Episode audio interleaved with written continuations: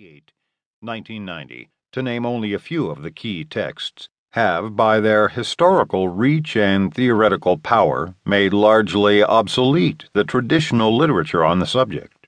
In part, out of these works has developed an extraordinary proliferation of historical, literary, anthropological, sociological, feminist, and other studies linking the objects of these fields of inquiry to nationalism and nation. To adapt imagined communities to the demands of these vast changes in the world and in the text is a task beyond my present means. It seemed better, therefore, to leave it largely as an unrestored period piece, with its own characteristic style, silhouette, and mood. Two things give me comfort. On the one hand, the frill final outcome of developments in the old socialist world remains shrouded in the obscurity ahead. On the other hand, the idiosyncratic methods and preoccupations of imagined communities seem to me still on the margins of the newer scholarship on nationalism, in that sense, at least, not fully superseded. What I have tried to do in the present edition is simply to correct errors of fact, conception, and interpretation which I should have avoided in preparing the original version.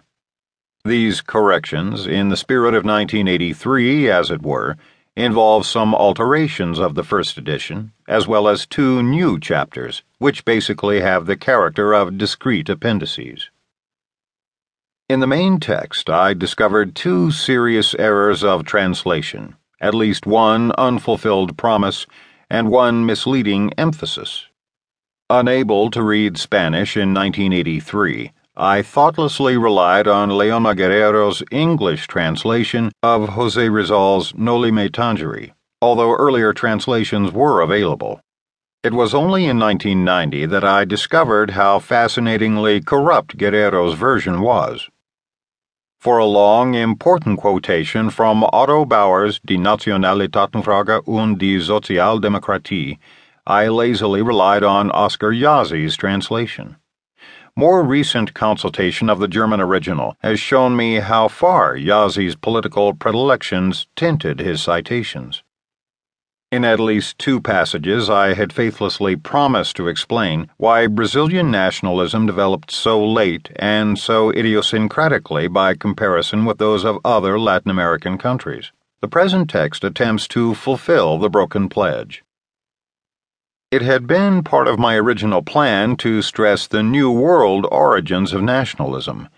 My feeling had been that an unselfconscious provincialism had long skewed and distorted theorizing on the subject. European scholars, accustomed to the conceit that everything important in the modern world originated in Europe, too easily took second generation ethno linguistic nationalisms, Hungarian, Czech, Greek, Polish, etc as the starting point in their modeling, no matter whether they were for or against nationalism.